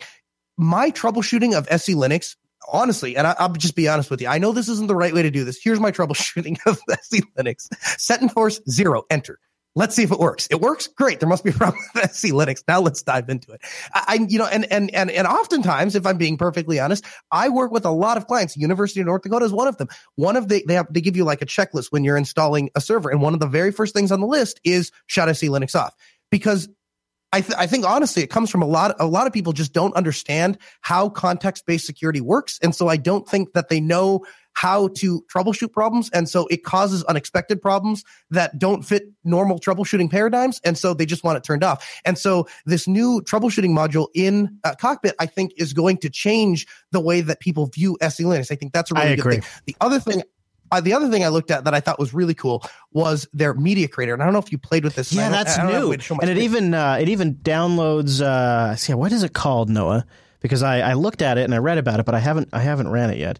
But it uh, it even it's, it's a Fedora Media It's called the Fedora Media Writer, and basically what you can do is you you open it up, and my understanding is you can run it on on any op. It makes it easier to run if you wanted to do it on on Windows or Mac OS. But basically, it comes up with just three boxes, and it says workstation, server, or custom, and you click on the box, and it automatically goes out, downloads the ISO, writes the whole thing to the yeah. USB drive, yeah. and it, it just makes it a very seamless experience to get install media. And I'll take this moment to point out. I'll take this moment to point out so much easier that I can honestly say today in November of 2016, it is easier to get a Fedora install media than it is to get Windows 10. yeah, that's true for sure. Uh, I'll say this too: if if you once Fedora 20, once the latest Fedora comes out, it's really hard to get the old version because I was going to go do a Fedora 24 custom install and put Emby back on there and do an upgrade on that. You got to really, you got to. Yeah, you got to go back to the. You actually got to go to the yeah. FTP mirrors and go through the FTP right. file structure, but that's which is fine. But there's no links on the main Fedora page anymore after after the new release comes out. Yeah, that's but that's that's that's what it is. Yeah. You know, so I'll, at the end of the day, uh, I would like to see some of the things addressed. I would really like to see a solution for those of us that end up using third party repositories, but still want to use the recommended ways to upgrade. It's kind of a hassle to A, once the new release comes out to get no more software updates via the software center. I can only use the command line to update my Fedora system. So it feels like I'm pushed towards Fedora 25 pretty heavily, but then if I actually click the button, it would just break on me. So that's I would like to see that particular problem addressed, whatever it would be, whatever the solution is there. Uh, that would be nice. The other thing I would like to see solved, maybe in the near future, uh, would be some more better, cleaner, tighter defaults. But overall, I, I think it's there's not a lot to be criticized. I don't think their default themes and icons are all that inspired. They could clean that kind of stuff up. And the uh, repositories still lack basic software. These are all criticisms that we've had for Fedora for a while. And if you're a Fedora user, you found ways around yes. them. So you know about these things. And I think it is probably fair to say, at least initially so far, to me, this feels like Fedora's nailed this release. I did not say that about Fedora 24. I had explicit issues with Fedora 24. I feel like that was one of the more fumbled releases in a while, and they've made up for it in spades with Fedora 25. And, and, I really am getting happier and happier every single time with this upgrade process. So while it was primary, the primary area of my concern for this review, it's getting closer, Noah. It's getting closer, and it's, I think, in the manageable territory now if you're comfortable looking at conflicts, removing packages, getting the newer versions of the repos, reinstalling those packages, you're pretty much good to go at this point with Fedora. I'm, I'm, it's not easy, I'm it's gonna, tedious, but it's doable. Yeah, I'm going to stick to my guns and say my re- Noah's recommendation is nuke and pave. If you're going yeah. from one version to the other, back yourself up and just do a nice. You know, I, I, I used to say that all the time. Actually, I was that was my default go to. Mm-hmm. But now that I've had mm-hmm. a couple of Arch desktops going on two, three years installs, you know, some older mm-hmm. installs, it's really nice to sit down and have all my GPG oh, stuff yeah. set up. All of my SSH keys are all done. All my programs work. Everything's good to go. All my mm-hmm. way my applications are laid out the way I like them. It's just it makes me it makes it easier for me to get work done. So if I'm using a workstation, mm-hmm. I kind of want to be able to at least have it install around for two or three years now. And I, that's where I'm mm-hmm. I'm really wondering down the road if maybe we'll see a more official Fedora rolling. There's rumors to that effect that perhaps something a little more rolling could be coming from Fedora, not quite Arch, but maybe something that gets updated a little more frequently and some of these problems like having to upgrade every 6 to 8 months might go away. We might Which be talking. funny because I'm hoping for the exact opposite. I'm hoping, I'm really hoping for a Fedora LTS. I promise I will switch every computer I own and everyone I can talk into to a Fedora LTS. And, and the meanwhile, they're going, ah, sorry, no, that's called uh, CentOS. I know. So. I know. So. yeah, but they, yeah, but that they're different. support desktop I know, I know, yeah. they're different. I think, I think, uh, I would say it's probably going to go the rolling direction, but we will, shall see. Perhaps that'll be a future topic early next year on the show. But for now, that's the Linux Action Show's look at Fedora 25.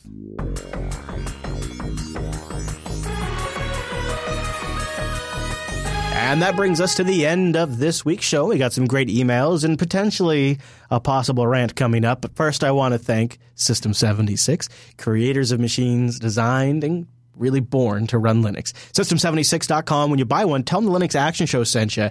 And for a limited time, they're giving away a really cool AR game. Check this ass out, Noah.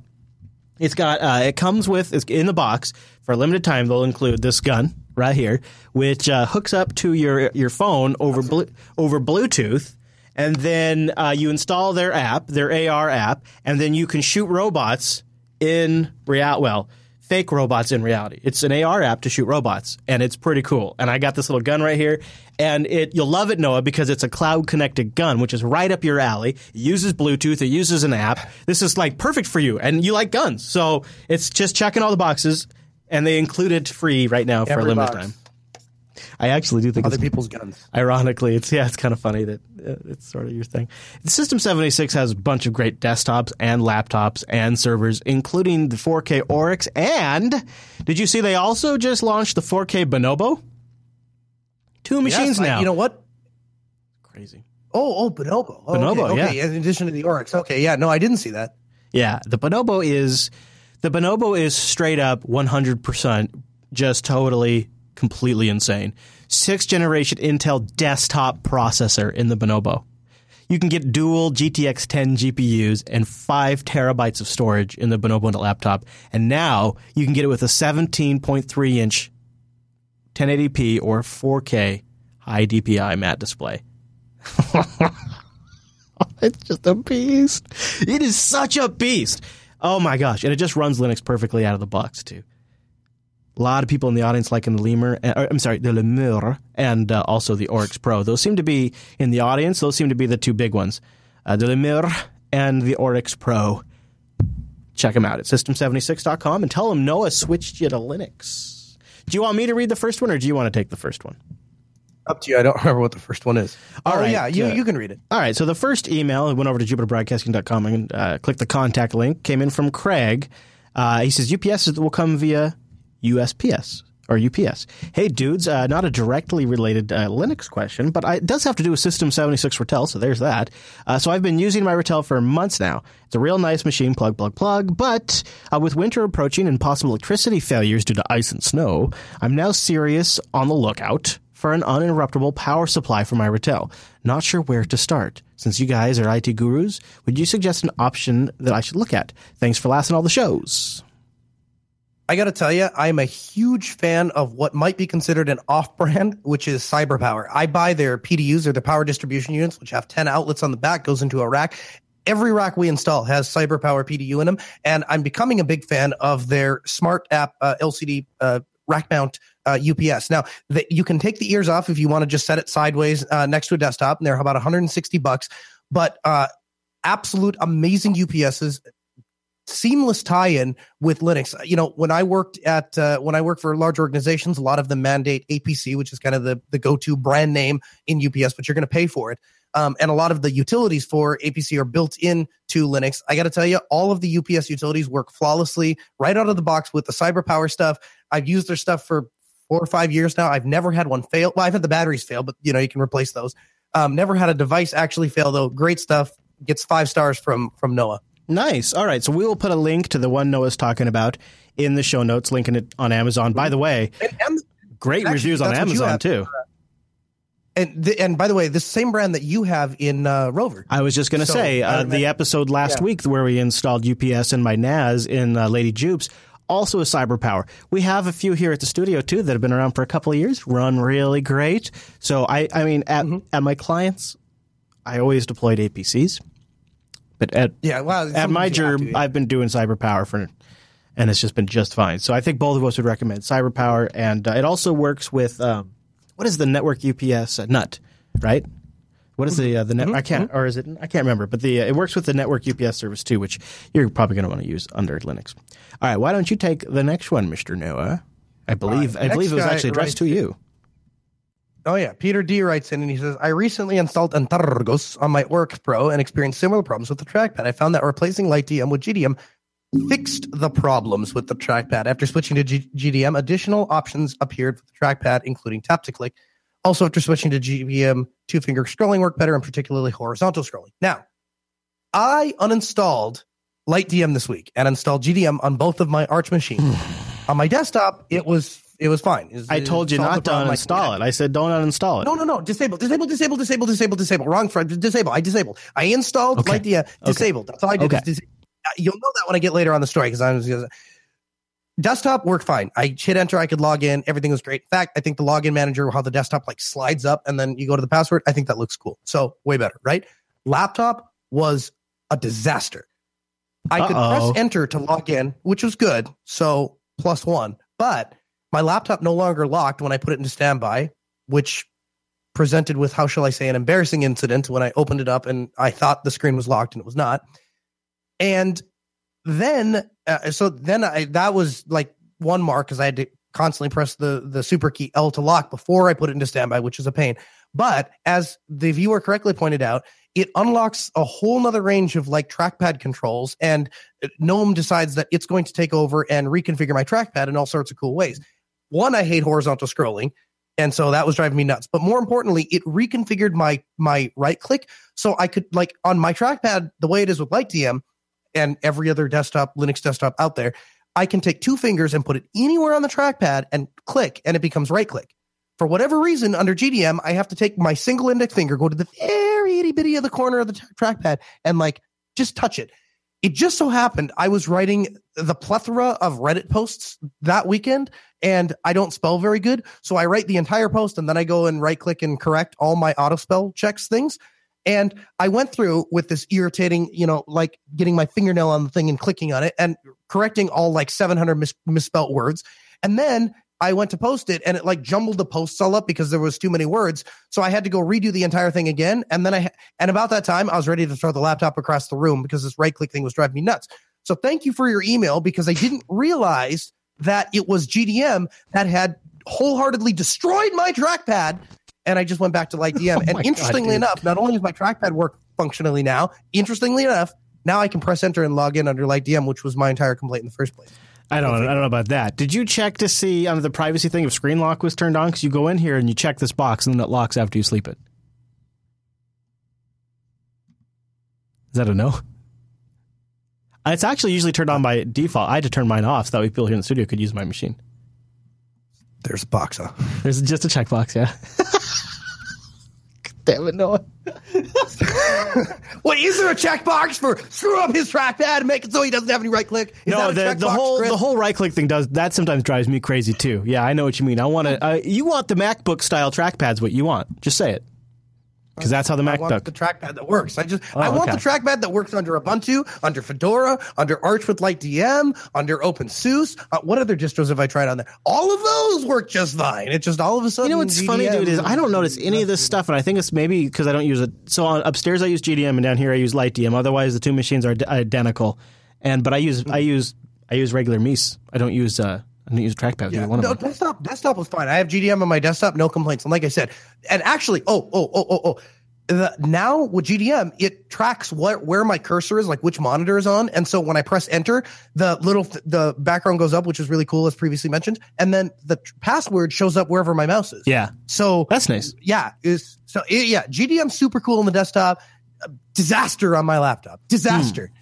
Hmm horrible. Speaking of the Wayland thing, uh, you know, it, it, you uh, one of the ways you can tell uh, uh, is Wayland when you uh, when you use a Fedora 25, you can go. I don't have it hooked up to my screen anymore, but you can do a PS EF, and you can see that there is GDM Wayland session. That's one of the ways you can tell if your Fedora 25 instance is using Wayland. So I think I don't know for sure, but I suspect GDM is pretty essential to the Wayland experience. So one other thing I wanted to mention in the feedback segment, if you don't mind, a couple of weeks ago, probably more close to a couple months ago, I had asked if there was anyone in the central Wisconsin area uh, near Portage that was that was interested in doing some contract work uh, I had a bunch of people write in, and that was great. And then I went to Wisconsin for a week and asked all any of those people to come meet up with me, and so we could discuss some details. And mm, a couple of them said they moved, and then nobody else got back to me. So I am still looking for people in Central Wisconsin. If you're interested in some part-time work, working for Altispeed, switching people to Linux, doing all those sorts of those cool things, head over to altispeed.com, click on the contact link, and let it. Actually, screw that. Send me an email, noah at altispeed.com. I'm getting desperate. I need somebody there. I don't. I'm. Gonna, it looks like I'm going to have to make another trip out there to work another four days. If somebody was there, I wouldn't have to do that. So send me an email, noah at altispeed.com, and uh, and let me know that you're interested. I got a great bit for the show. We should send Chris. Chris does IT again. Send me out there. Yeah. We'll bring a camera. I'll do it. You know what's funny? I, am not. I'm not kidding. I actually, I was actually going to talk to you about this. I, I just, I didn't know if it was something you'd be interested in. I have to migrate these guys off of an Exchange server and onto something else. Right? Oh here's God, the problem. Dude. My here's the problem my level of experience with Exchange servers is the same my level of experience with Final Cut 10. I've never used it. So, hmm. uh, what version of Exchange do you know? To, huh? Do you know what version of Exchange it is by chance?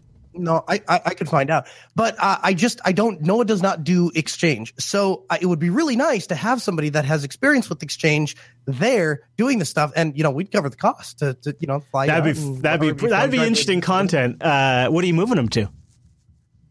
Something uh, on Linux? Uh, kind of. So again, everything in baby steps, right? So the first step is to get them off of their Windows nonsense backend onto something that will work. My understanding is with G Suite is it's a drop-in replacement for Exchange, so we can import all of their calendars, all their emails, everything just works. They can continue using everything as they know it until we move them over to Thunderbird. Oh boy! And then eventually. Oh boy! Well, we're, we're uh, it, Anybody out there that has any advice for Noah, maybe hook him up. He's at Kernel Linux on Twitter, and I am at Chris LAS. Otherwise, I'll tell you what, if it uh, depending on the version of Exchange, I might be able to help you out. That could be a lot of fun. Um, yeah. And uh, also, if you want to email the show, the contact page is where you go, or start a thread in our subreddit, linuxactionshow.reddit.com. That's also a great place to submit a project that we should look at, or a news story, or give your commentary. We also stream the show live every single Sunday over at jblive.tv.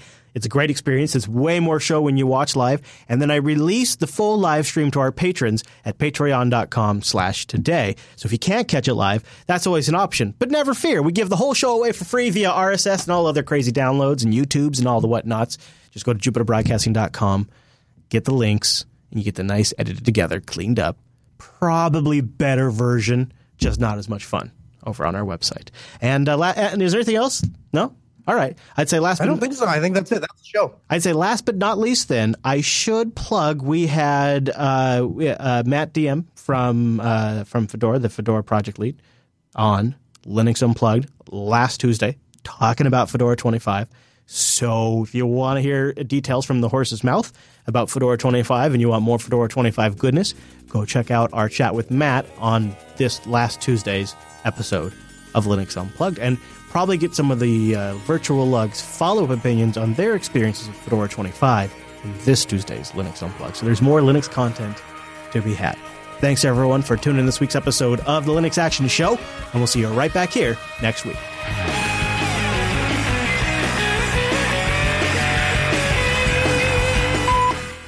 My name is Chris.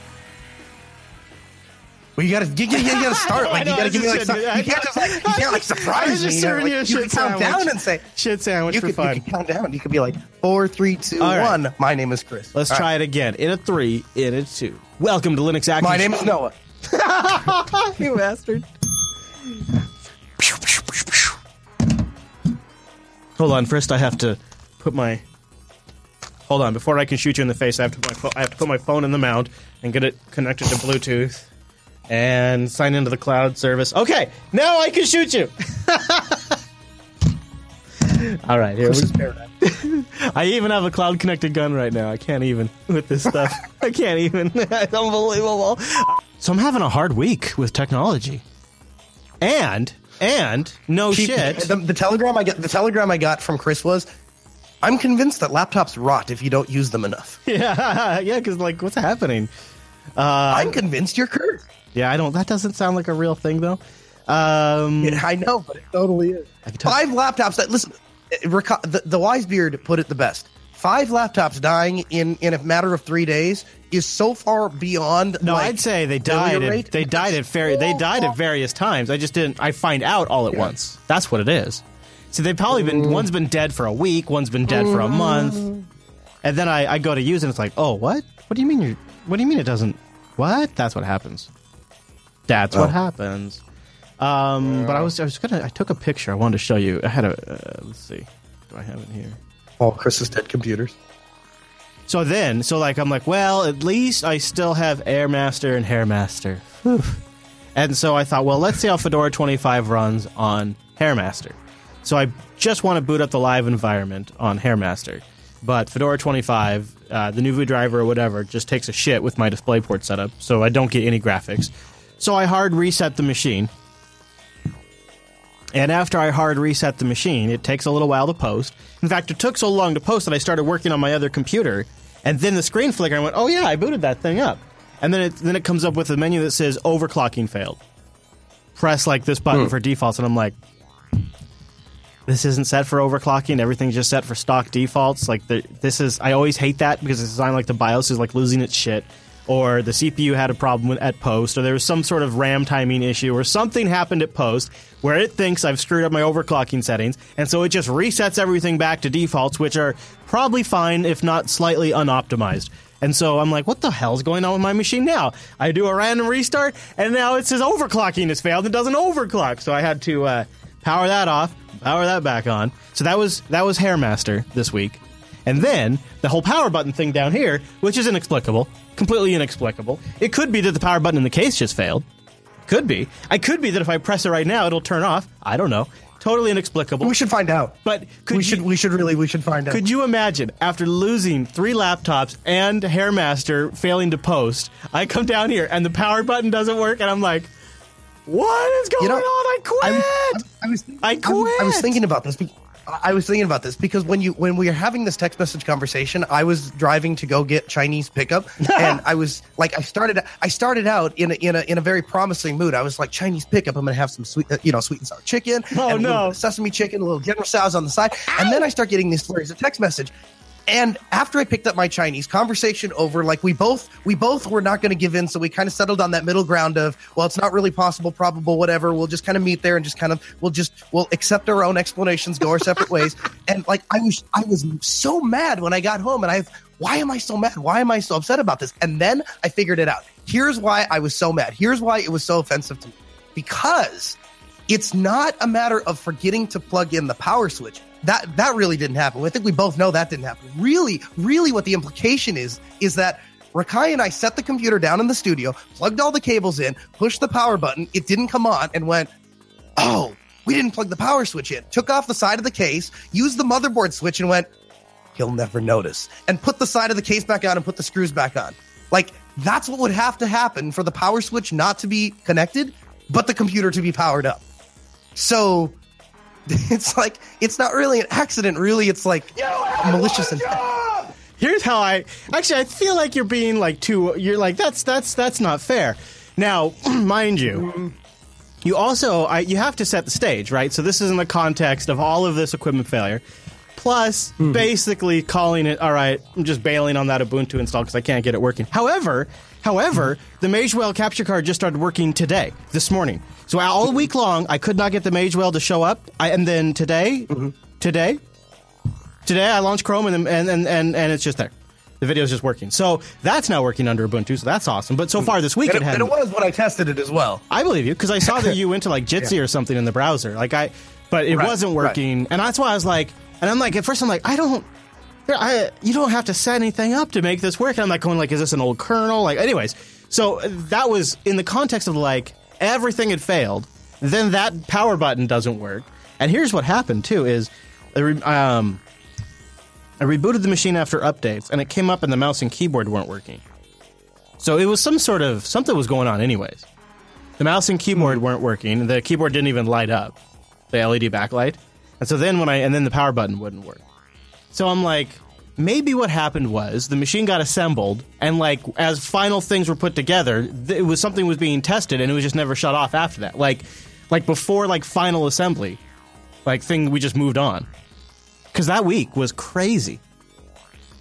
That's what I was thinking. Yeah, Not we did all the we did all the testing outside of the studio. We didn't put it. I know, I know, I know. But I mean, what are the chances the power plug would come undone? Like, so I was like, I don't, I don't know. Like, all maybe, I can tell you, all I can but I didn't think like you guys were like, trying to be tricky. I was more like, I wonder if like it got assembled and they were testing something and then put the case on because we moved on. That's what I was. Not like it was like, no, oh, yeah, no, we tested. You'll never we tested find out outside and then and and then, and then moved it in. So like the, at the time that we put it in the studio, it was like it was ready to go, and we definitely powered it up using the power button. So it's not there's it's like it's one of those things where it's like to me it's it's it's about as ridiculous as somebody being like, hey Noah, you were going to go install Linux and you accidentally grabbed the Windows 7 disk and installed Windows. Like it's so far like that it's so far out of my mind of possibilities. Like it's not like it's not like it's not like a maybe it's not like a 1% or a 3% or a 10% chance 0% 0% chance absolutely no possibility of a percent of a chance that we didn't hook that power button up. You should take the case off and look it wouldn't take that long. But well, there is no possible way. Here's what i was thinking is i gotta swap out the uh, hdmi hookup for the fedora review segment yeah, so i could try the power button yeah we could try it yeah, after the news. Yeah, try the power, works. Try the power button after the news. There is absolutely no positively no possible. I agree, but then why wouldn't the button work? And you know the reason the reason legitimately the, the machine the, the, other reason why it's possible is because the machine has been rebooted, but it has never been turned off. And I don't even, even know after a power I, I outage, even, know I, even after a power uh-huh. outage, the BIOS is set to uh, resume the last power state. So it even powers itself on after a power outage none of that explains how it got powered on the first time. Well, and I definitely I, didn't I'm, the I'm side of the case like, off I'm picturing like hooking stuff up, got it in the studio, hooking up USB devices, hooking up cables, and like you know, I don't know. I, I, I bet it works. Maybe it works. But here's the other thing. Here's the other thing. Maybe maybe it does work, and it was like a motherboard frozen thing. Like maybe because the USB that might be. That could that could very well. I'm not saying it's not. I but think, I think so. You're going know, but to here's, eleven. Here's the big, you're assuming the, not, you're assuming like I'm at eleven, and I'm like, it's possible you guys didn't hook up the power plug. It's also possible the case is broken or the motherboard screwed. Like I'm saying, like yeah, it's three guess, things, and you're like, he only believes it's one thing. No, no, yes, no, no. Yes, it was the yes. first, no. It was the first message I got was, "Is it possible that?" And then yeah. insert no one picked up. Not is it, maybe one of these. Is it possible that hold on, issues hold on? Here's what I said: Is it possible that the power switch didn't get hooked up? Not you dumb yeah. fucks never and hooked up the power no. switch. you morons, you monkeys. I didn't say that. I said, is it possible no. that this could have happened? Because I'm pressing the power button and this ain't working right now. That's, that's and my answer was a definitive no. It is not possible that it didn't get hooked up. Lots of things are possible, but that isn't one of them. there must be another explanation. Uh-huh. Well, you're right. It could maybe just HTML5 will fix it. You're right, typo. That could solve it. mm-hmm. Mm-hmm. I think there's an implication right, that there I'm, could have been there could have been a concern that something was overlooked. That's probably the root cause of the issue. Yeah, yeah, yeah, yeah. And, and you know what? If, if, and I would agree, if you were like, did you guys overlook to put the right. mouse on the right side of the keyboard now, or install this okay. software? Any of those, I would be like, so, sure, but forget to the power button up. I know, I know, but legitimately at the time, like when I, hey, when I said that, I'm like, this shit ain't working. Like, what is this shit is not working. What is going on? Like that's like I'm like, is it possible? Like, because I'm sitting right here and I'm like, is it possible this this shit is not working? So you can see it's kind of a reasonable question. Uh, is there really a spider? I, I see you guys posting that. I just assume y'all are are, are, are freaking trolling me. I don't see a spider anywhere. You guys just. Pretty sure. Hope you are. I swear to God. I have a 45 in my office. I'm not afraid to go get it. Are they still trolling you about the spider? Oh yeah, I know. I, I ignored them because we were like in the show, but like no, there's no spider. I looked when they spider. said it. They're just screwing with you. yeah, I was All right. I did have a fly. No, there's the no spider. I don't mean to interrupt because you are, I'm sure, on a very good rant about Mir. But uh, this is officially a moment for the Linux Action Show. This is the first time we have ever mirrored a GNOME 3 Wayland desktop to the live stream. That is Wayland hooked up to the live stream, ladies and gentlemen.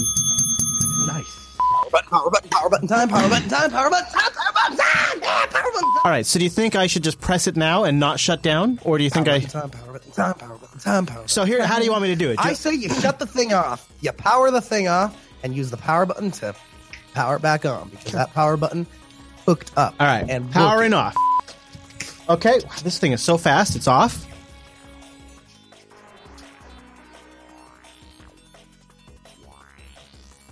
Uh, so what you should do is take the side of the case off and look and see about the oh. power button. Well, hold on, hold on. I pushed it. Let's see if it works. I want to see if it works. Okay. All right, okay. Ah, it's working. I'm just saying. I'm there you not... go. It's working. It works. Right. There you go, Noah. it right. works. All right. Now I got to. So turn... motherboard frozen up or whatever the problem was, not knowing we're guy idiots. Well, I mean that's a separate issue. Let's not confuse the two things. All right, now hold on. You entertain the chat room oh. while I uh, Whoa! All right, let's. All right, uh, let me entertain the chat. Right, Chowder, you ought to be entertained? Let's let's be entertained. All right. All right, Noah, quit. Hey, quit screwing around. Let's, hey, quit screwing Sorry. around. Let's go. What are we doing? Show? Huh? Oh, okay.